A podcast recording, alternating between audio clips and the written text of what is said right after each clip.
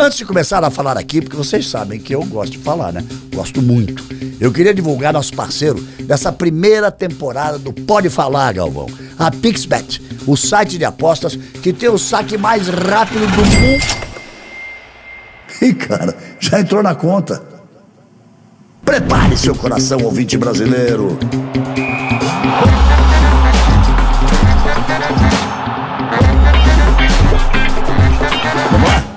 Um, dois, três, quatro, gravando cinco. Teve um grande momento na minha vida profissional que não foi nenhum jogo, não foi nenhuma corrida, não foi nenhuma competição olímpica. Foi um dos momentos mais tristes da minha vida. Foi o terrível acidente da Chapecoense.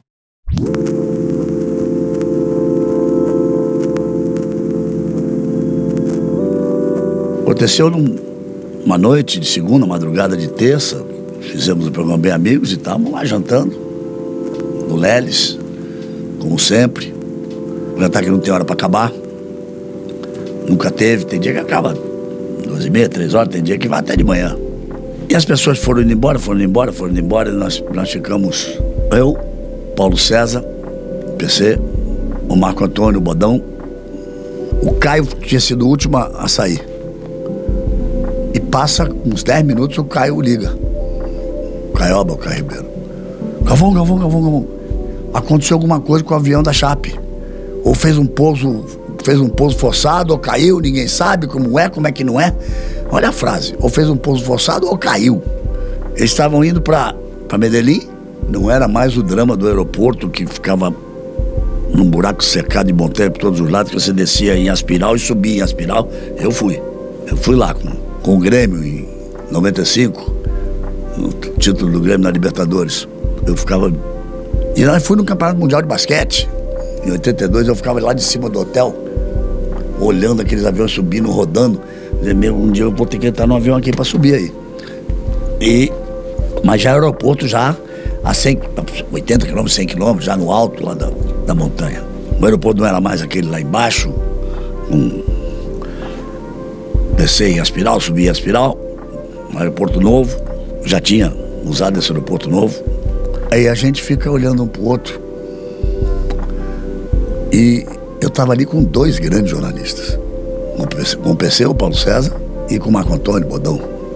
Parceiros de longa data. E eu disse para ele o seguinte: nesse mundo onde as coisas acontecem e, e as notícias correm imediatamente, é nossa obrigação. Vamos fazer o jornalismo como nós aprendemos.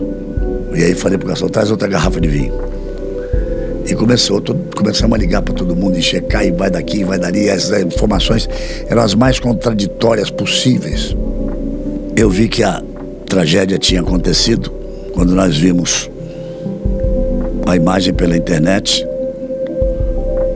do El Gráfico da Argentina, foi o primeiro a mostrar a imagem do avião caído.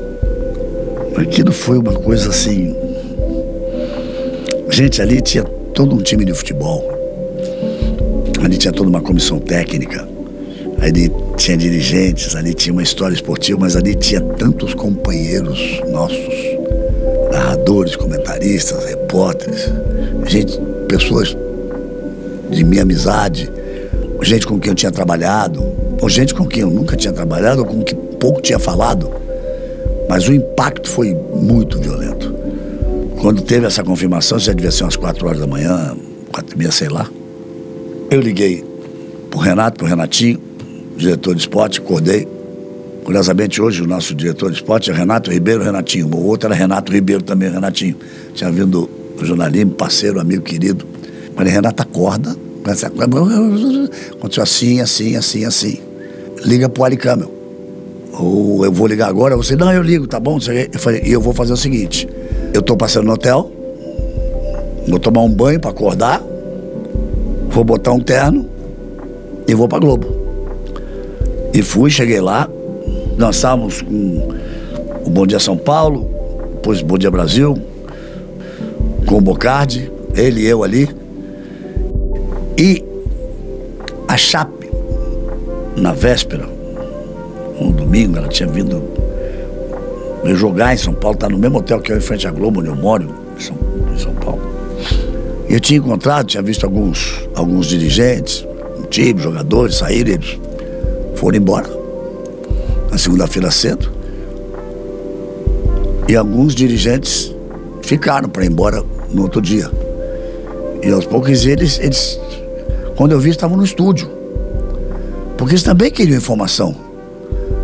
Será que tem algum sobrevivente? Ou será que é tão dramático assim? O avião, olha a parte de a imagem, a parte de trás está transmitida, a parte da frente nem tanto. Era uma, uma, uma coisa muito louca, assim. Uma, a primeira notícia que chegou, o Danilo, o goleiro, veio a notícia, o Danilo está salvo. Porque Danilo foi levado para o hospital, sobreviveu. Foi uma grande comemoração. Nós falamos no ar depois. Como é quem fala, eu falo. Ele disse pro, pro Bocari, eu falo. Veio a, a, a contra-notícia. Né? O Danilo tinha, tinha falecido, goleiro. Tinha tido uma apresentação fantástica no, no jogo anterior, na essa decisão da Sul-Americana. E ninguém sabia. Foi muito, muito, muito, muito, muito demorado e ninguém sabia. E, e ainda bem, os sobreviventes, o Foma, e o, o Foma, o Neto e o Alan Russell, os três jogadores.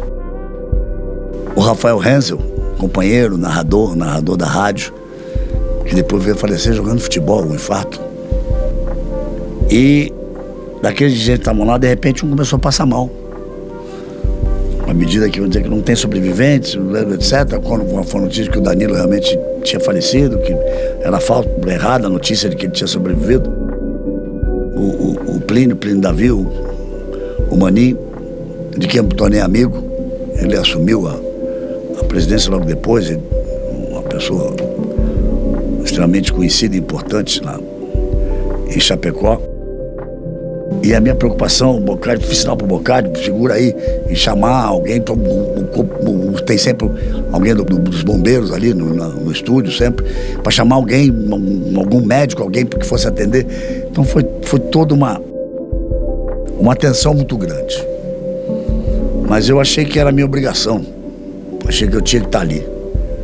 Porque fiquei sabendo naquela telefonema do Caio e fizemos e botamos tudo que a gente podia para buscar, para trabalhar. E infelizmente veio a confirmação da notícia. Se estendeu mais o Bom Dia Brasil, eu fiquei até o fim. Então eu tinha acordado, sei lá, eu não sou de acordar muito cedo não. Uh, mas sei lá que eu tinha acordado 9 horas da manhã de segunda-feira. Isso já era 10 e meia, horas de terça. Aí Fátima Bernardes me pediu para fazer um, um, alguma participação no programa dela e eu falei, gente, eu vou sair. Eu, eu preciso dar uma descansada. A minha cabeça precisa descansar um pouco. Falei, eu volto pro Jornal Nacional, porque eu sabia que ia ter que, que participar. Aí fui pro hotel, tomei um banho, pedi um, uma coisa para comer, um omelete, sei lá, alguma coisa assim. Falei, vou dormir aqui umas duas horas, mas quando eu deitei que tava, o telefone tocou. Pá! era o Renatinho, nosso diretor, e ele disse: Alvão, pega suas coisas, se arruma e vai para Congonhas, que tem um jatinho lá para te trazer para o Rio. Você vai estar tá ao vivo no Jornal Nacional, do estúdio do Jornal Nacional. Aí eu fui, um tempo horroroso. Imagina a tensão dos do avião. Eu dizia, gente, mas não é possível voar com esse tempo. Porque eu tenho experiência em andar de avião.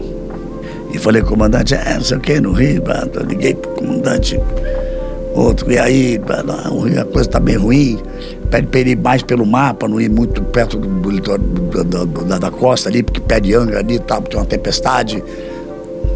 Olha só, vamos embora, vamos embora. Vamos embora. E o comandante, o copiloto, o avião sou eu e o Zé Iecker, meu assistente, assistente, secretário, segurança, era tudo. Com 58 anos, deixou a gente para trás. Eu ia falecer agora por uma falta muito grande, 27 anos trabalhando juntos. E descemos no, no, no Santos Dumont com aquele tempo e tinha um helicóptero esperando. Eu falei, não, de helicóptero não é possível. Com esse tempo aqui andar de helicóptero. Aí fui, fui, ele falou, não, não, não, não, vambora, vambora, vambora, vambora. Eu vim, a gente volta, passa aqui, passa ali e fomos. E cheguei, o que, que ia ser feito. Participei da primeira parte do Jornal Nacional e partiu do, do Camel, que é outro grande profissional, que eu tenho muita admiração, e do Renatinho, um encerramento que entrou para a história da televisão. O estúdio mesmo, onde fica a bancada do Jornal Nacional, agora não, embaixo da época, ainda era em cima, no alto. Desci e estavam todos na redação do Jornal Nacional. E de lá eu fiz o encerramento e entrou em, em efeito, efeito especial no fundo da, da redação do, do Jornal Nacional a fotografia, o nome de todos aqueles que tinham perdido a vida no acidente. E o texto era muito bonito, e foi um momento de grande emoção. E o Jornal Nacional terminou com todos aplaudindo. Aplaudindo a eles, né? Que tinham, que tinham nos deixado. Eu falei, agora eu vou dormir. Então, das nove da manhã, desculpa, né? Que devia acordar mais cedo, mas não, faz parte muito da minha vida. Das nove da manhã de segunda, às nove da manhã de terça, 24 horas, às nove da noite, 36 horas. A tensão era tão grande, a angústia era tão grande, que eu, eu, me lembro que cheguei no hotel, porque depois do Nacional, conversa aqui, dali, dali, o que, que vai fazer depois, dos outros dias. Eu fui pro hotel, pedi uma garrafa de vinho, qualquer bobagem para comer, e eu não conseguia dormir.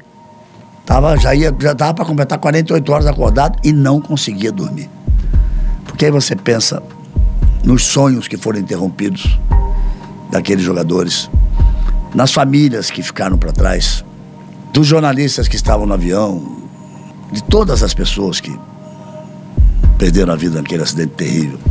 Depois ainda vir a saber que seria perfeitamente evitável e foi uma, uma, uma falha humana absurda por parte do, do, comandante, que é o dono da companhia.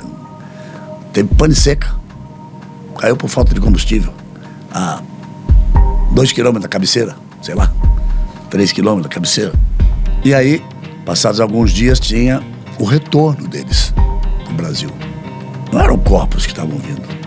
Eram pessoas que tinham ali perdido a vida naquele acidente. E me perguntaram: você está pronto para fazer a transmissão? Foram sete horas de transmissão. Repórteres, mas no estúdio eu sozinho, com Sidney Garamboni do meu lado, fazemos juntos, criamos na estrada com o Galvão, ele dirige, é o diretor do Bem Amigo, um parceiro, amigo e, e um grande profissional de televisão. E foi duro. Essa entra na lista dos desafios totais e absolutos de uma transmissão. Mas acabou se criando uma, uma identidade minha com, com o Chapecó, com o Chapecó comigo, com o povo de lá. E aí teve um jogo. A Chapecoense com o Palmeiras, acho. E eu disse, eu quero ir fazer esse jogo. Eu preciso ir lá fazer esse jogo. E foi um dos momentos mais emocionantes e gratificantes também ao mesmo tempo na, na minha vida. Foi quando eu entrei no estádio, foi um, foi aplaudido pelo estádio inteiro, ou seja, era carinho de pessoas que receberam.